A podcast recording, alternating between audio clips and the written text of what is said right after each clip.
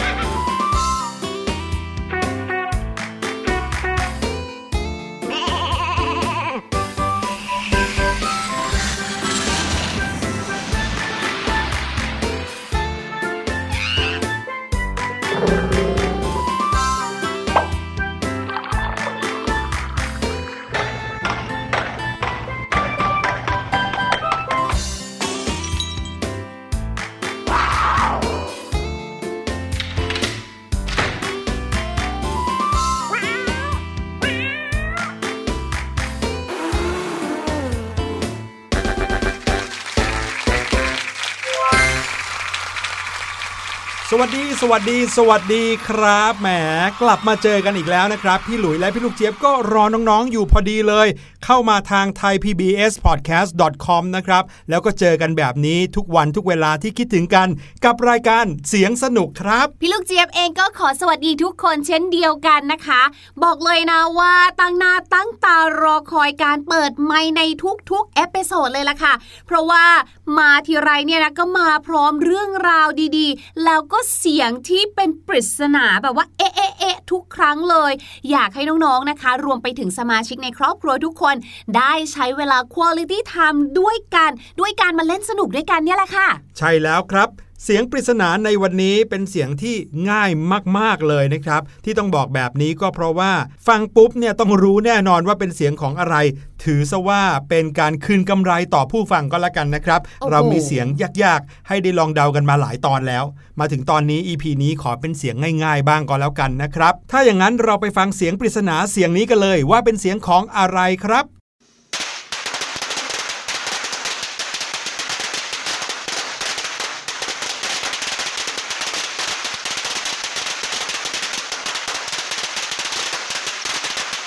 โอ้ยพี่ลูกเจี๊ยบ พี่หลุยลืมเตือนทุกๆ คนว่าให้เอามืออุดหูไว้ก่อนนะครับ นั่นนะสิพี่ลูกเจี๊ยบเองเนี่ยสงสัยจะต้องขอตัวไปหาคุณหมอก่อนไหมคะเนี่ย เสียงดังเกินไปนิดนึงนะครับ เอาล่ะลองเดากันดูนะฮะว่าเป็นเสียงของอะไร แล้วเดี๋ยวเราจะกลับมาเฉลยกัน แต่ว่าตอนนี้ครับมีเรื่องราวที่พี่หลุยแล้วก็พี่ลูกเจี๊ยบ อยากจะเอามาแบ่งปันกับน้องๆจริง ๆ เลย เพราะว่าบังเอิญไปอ่านหนังสือมา แล้วก็เจอเรื่องราวเรื่องราวหนึ่งที่เกี่ยวข้องกับตัวของเราทุกๆ คนเลยครับ เข้ามาช็อตเข้ามาช็อตเข้ามาช็อตหน่อยตืดตืดโดนบ่อยมากๆเลย เคยไหมคะพี่หลุยน้องๆค่ะ บางครั้งเวลาที่เราเนี่ยนะไปเดินตามห้างสรรพสินค้าหรือว่าไปเดินข้างนอก มือเราเนี่ยนะไปโดนราวบันไดที่เหมือนเป็นเหล็กอะ่ะ ยังไม่ทันได้โดนเลยอะอะตืดตืด ช็อตซะแล้ว หรือบางทีเดินข้างๆ คุณพ่อคุณแม่ค่ะ เป็นแค่การแบบว่าโดนกันเฉียดๆอะ อยู่ดีๆ ก็รู้สึกเหมือนมีไฟฟ้าช็อตขึ้นมาอืมอาการช็อตไฟฟ้าไฟฟ้าช็อตแบบนี้เคยเกิดกับน้องๆบ้างหรือเปล่า เดี๋ยววันนี้เราจะมาค้นหาความจริงกัน ว่าเรื่องราวเหล่านี้เกิดขึ้นกับเราได้ยังไง ไม่ใช่เพียงแค่นั้นนะครับ ยังมีปฏิกิริยาตอบสนองอัตโนมัติของร่างกายหลายอย่างเลย ที่เราอาจจะเคยเป็น แต่ไม่เคยรู้ตัว หรือไม่เคยเข้าใจมาก่อนว่า สิ่งเหล่านี้เกิดขึ้นได้ยังไงแล้วเกิดขึ้นเพื่ออะไร น้องๆ พร้อมกันหรือยังครับ ถ้าพร้อมแล้วเตรียมตัวเองให้ดีนะครับ พี่หลุยกับพี่ลูกเจี๊ยบกำลังจะพาน้องๆไปตะลุยร่างกายกันแล้ว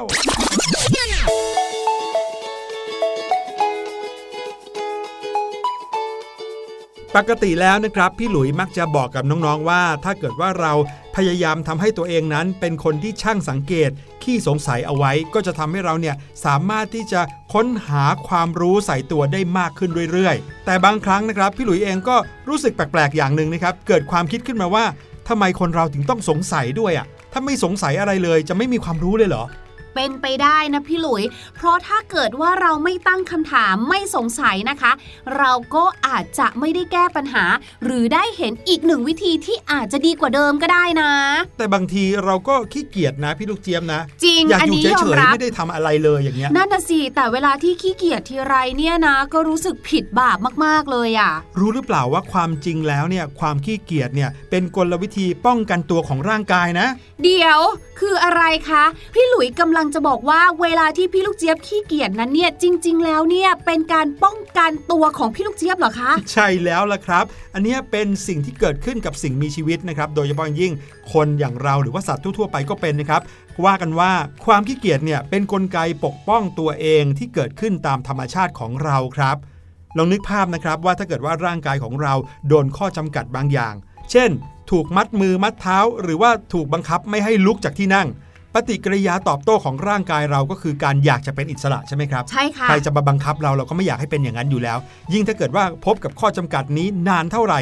เราก็ยิ่งอยากจะกำจัดมันทิ้งมากเท่านั้นครับ และนั่นก็เลยเป็นสาเหตุที่นักวิทยาศาสตร์บางคนเชื่อว่า ความขี้เกียจเนี่ยไม่ใช่นิสัยที่ไม่ดีครับ แต่มันเป็นการก่อกระบฏภายในร่างกายของเรา ที่พยายามปกป้องตัวเองจากความเครียดนั่นเองมเหมือนร่างกายพยายามจะบอกเราว่า เธอทำงานหนักเกินไปแล้ว เธออ่านหนังสือหนักเกินไปแล้ว ถ้าเธอยังคงฝืนต่อไปเนี่ย เธออาจจะเป็นความดันหัวสมองแตกตายได้นะใช่เรามาขี้เกียจกันดีกว่า ใช่แล้วอย่างนั้นเหรอครัคะบพี่หลุย คล้ายๆ กับเครื่องจักรที่ต้องการการพักผ่อนครับอืมร่างกายของเราก็มีกลวิธีในการป้องกันตัวเองแบบนี้เหมือนกันทีนี้เมื่อร่างกายของเราต้องการพักเนี่ยแน่นอนเราก็ไม่อยากจะทำอะไรเลยใช่ไหมครับ ก็ดูคล้ายกับว่าเราน่ะเป็นคนขี้เกียจไม่อยากลุกไปทำกิจกรรม ไม่อยากลุกไปทำการงานอะไรเลย แต่ความจริงแล้ว ร่างกายของเรากำลังป้องกันตัวเองจากความเครียดอยู่นั่นเองละครับ เยี่ยมไปเลยค่ะ ครั้งหน้าพี่ลูกเจี๊ยบเนี่ยก็จะได้มีเหตุผลทางวิทยาศาสตร์ ไว้ตอบกับคุณแม่เอ่ยหรือว่าหัวหน้าเอ่ยแล้วล่ะค่ะเฮ้ยแต่ว่าเราจะพักผ่อนหรือว่าจะปกป้องตัวเองจากความเครียดก็ได้สักระยะหนึ่งนะครับพี่ลูกเจี๊ยบ คงจะไม่ปกป้องตัวเองตลอดการจริงไหม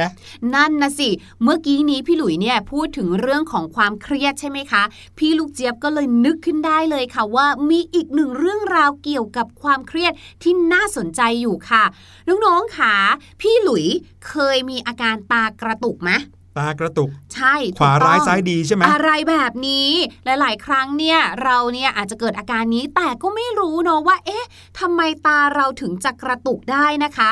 ตากระตุกเนี่ยมีผลมาจากความเหนื่อยล้าและการที่เรานอนไม่พอค่ะอืมรวมไปถึงนะคะ ถ้าเกิดว่าคุณพ่อคุณแม่หรือผู้ใหญ่คนไหนเนี่ยที่ดื่มเครื่องดื่มที่มีคาเฟอีนมากเกินไป หรืออาจจะได้รับยาบางอย่างเข้าไปค่ะ แน่นอนสารเหล่านี้นะคะ มันขึ้นอยู่กับเส้นประสาทตาค่ะ ที่ตอบสนองเมื่อสมองของเราทำงานมากเกินไป คือสมองเนี่ยพยายามที่จะรับภาพเหตุการณ์ข้างหน้าที่มันเกิดขึ้นค่ะ หัวสมองของเราเนี่ยก็คิดทำงานหลายอย่างเลยค่ะทำให้ความดันโลหิตของเราเนี่ยสูงขึ้น เพราะพยายามประมวลไงเริ่มมีความเครียดความกังวล ความวิตกขึ้นมา เราเลยไม่สามารถที่จะโฟกัส หรือว่าตั้งสมาธิได้ค่ะสิ่งที่เกิดขึ้นก็เลยกลายเป็นตากระตุกนั่นเองค่ะ ยกตัวอย่างเช่นนะเขาบอกว่า เวลาที่เราเนี่ยขึ้นม้าหมุน หรือเวลาที่เราเนี่ยนะคะ ลองหมุนรอบตัวเองค่ะ รูม่านตาของเราค่ะจะหยุดลง แล้วตาของเราเนี่ยจะมีการสั่นหรือพูดง่ายๆก็คือกระตุกนั่นแหละค่ะ เพราะว่าลูกตาของเราและสมองของเราประมวลภาพไม่ทันค่ะ อืมเป็นเรื่องของสมองแล้วก็กล้ามเนื้อของสายตาเราด้วยใช่นะครับแล้วค่ะ มีอีกอย่างหนึ่งนะครับที่พี่หลุยเป็นประจำเลย ไม่รู้ว่าน้องๆ เป็นเหมือนกับพี่หลุยบ้างหรือเปล่า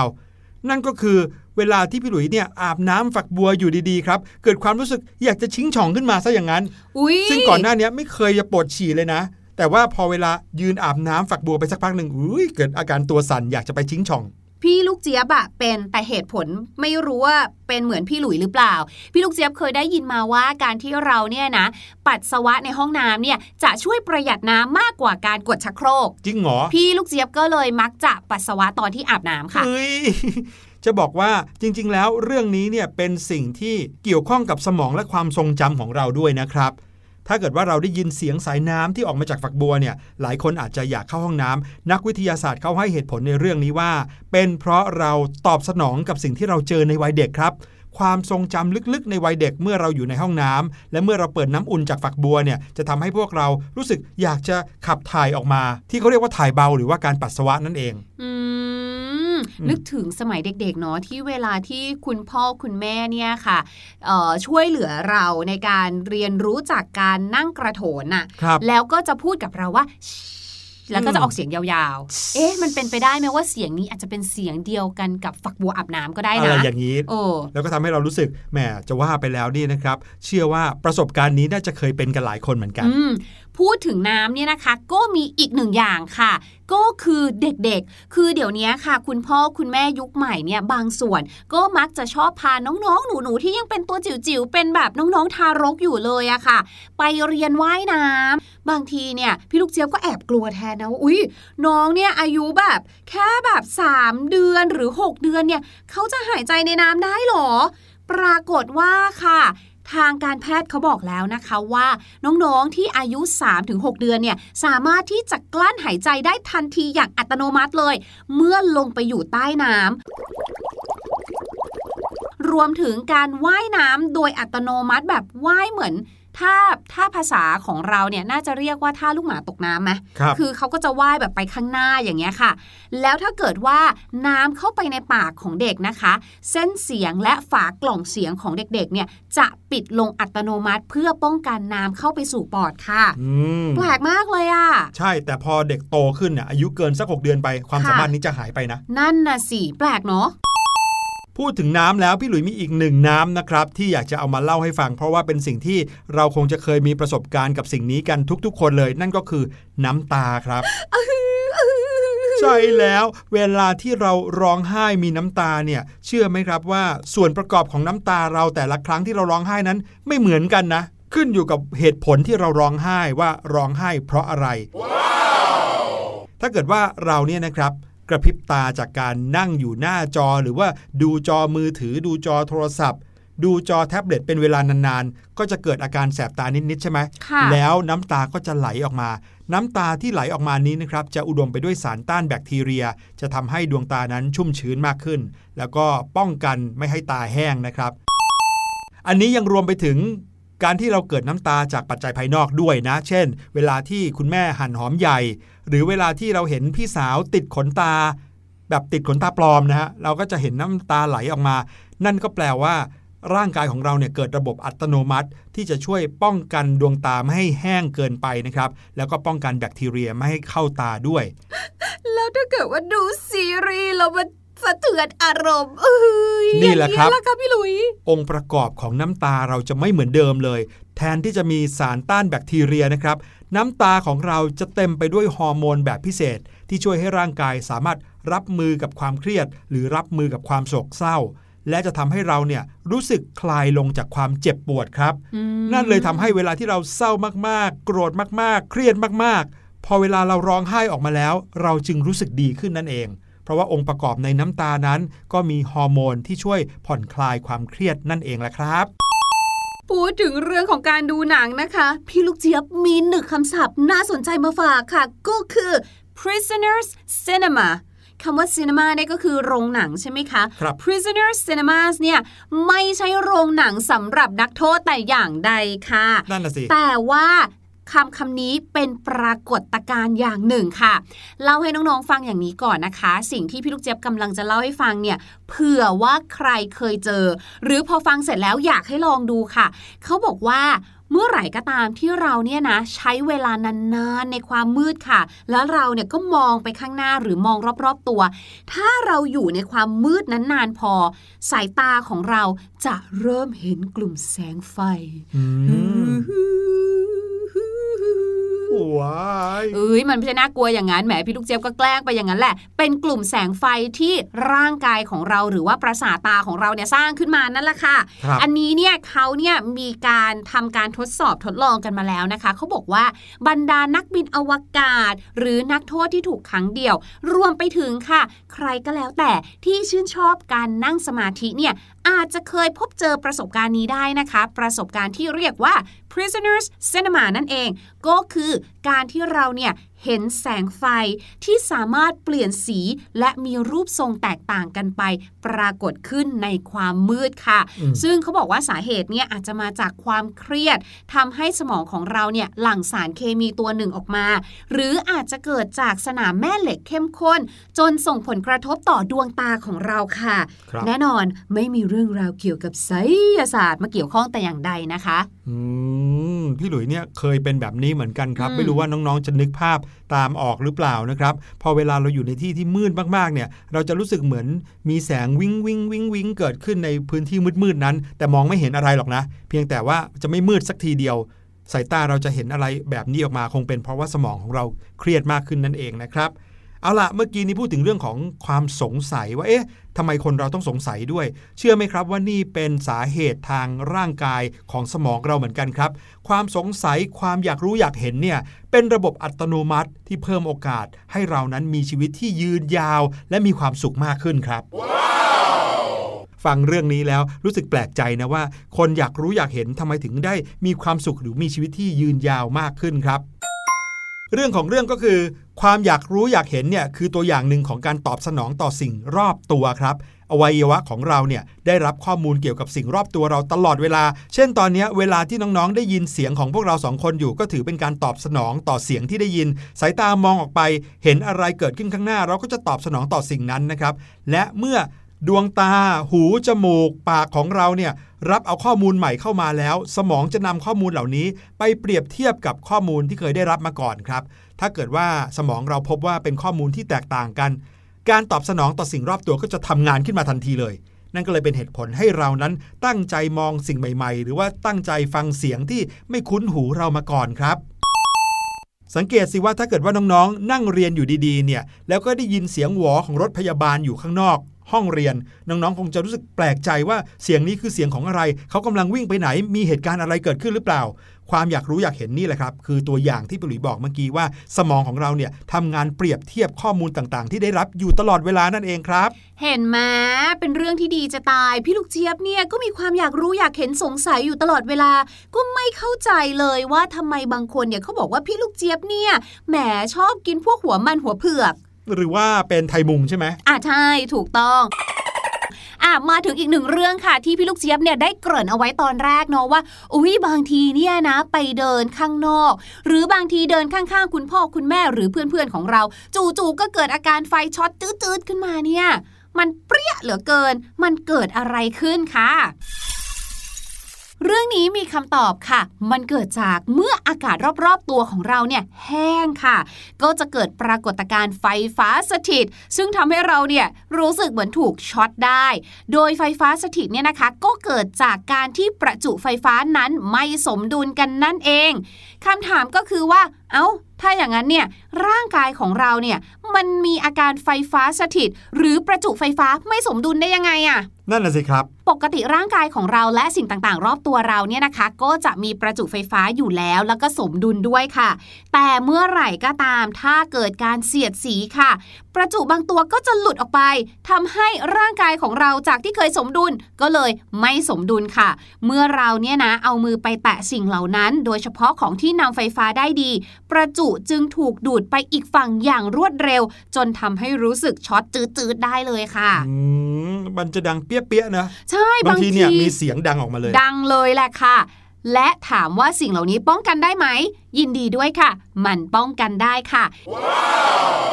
อย่างแรกคือเราก็ต้องลดความแห้งลงค่ะ นั่นก็คือเพิ่มความชุ่มชื่นให้กับผิว ไม่ว่าจะเป็นการทาโลชั่น หรือการดื่มน้ำเยอะๆค่ะ อย่างที่ 2 ก็คือการเพิ่มความชุ่มชื้นให้อากาศ ด้วยการปลูกต้นไม้หรือเปิดเครื่องทำความชื้นค่ะ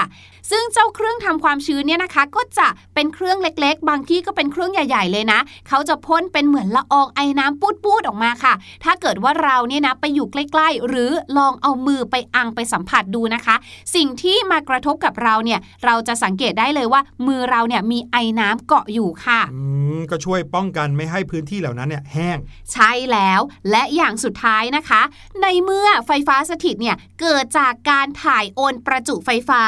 สิ่งที่เราต้องทำค่ะ ก็คือควรเอาเครื่องประดับหรือกุญแจหรืออะไรก็ได้นะคะ ที่เป็นโลหะเนี่ยไปแตะสิ่งที่เราจะจับก่อน ก่อนที่ตัวเราจะสัมผัส อันนี้พี่ลูกเจี๊ยบทำบ่อย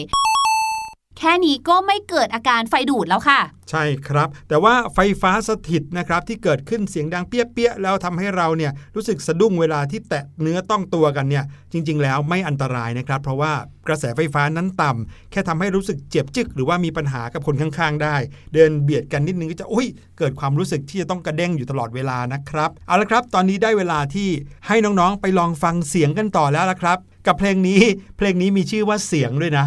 ลองไปฟังกันดูนะครับ แล้วดูกันว่าหลังจากเพลงนี้เราจะมีภาษาอังกฤษอะไรมาฝากน้องๆครับ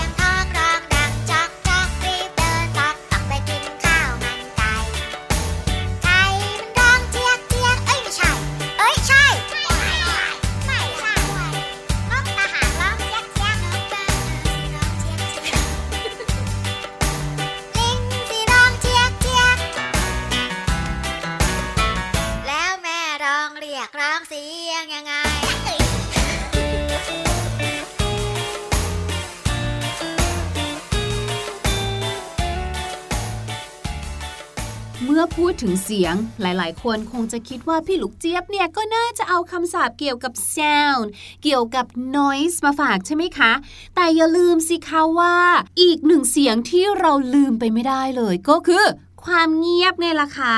ว่ากันว่าในความเงียบจริง ๆ แล้วก็มีเสียงอยู่นะ อย่างน้อยเนี่ยหนึ่งเสียงที่ได้ยินแน่ ๆ ก็คือ เสียงลมหายใจของเราค่ะ หรืออาจจะเป็นเสียงตึกตักตึกตักตึกตัก เสียงหัวใจของเราเต้นนั่นเอง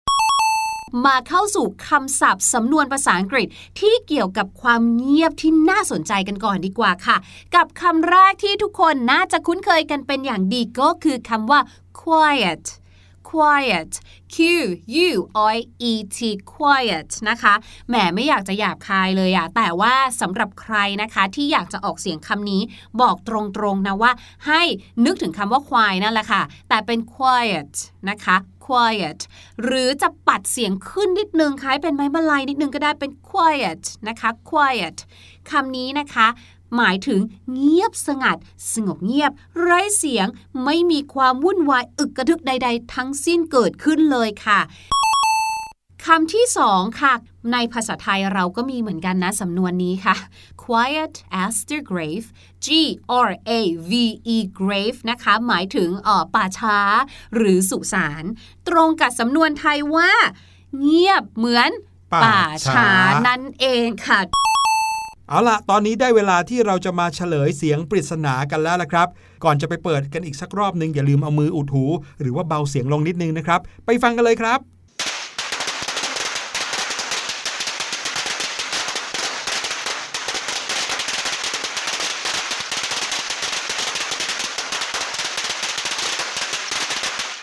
และต่อให้ไม่ต้องเฉลยนะครับ พี่หลุยว่าทุกๆ คนก็น่าจะตอบถูกอยู่แล้วว่า เสียงปริศนาในวันนี้ก็คือเสียงประทัดนั่นเองล่ะครับ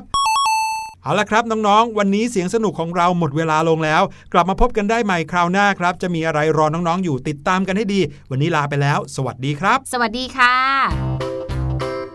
สบัดจินตนาการ สนุกกับเสียงเสริมสร้างความรู้ในรายการ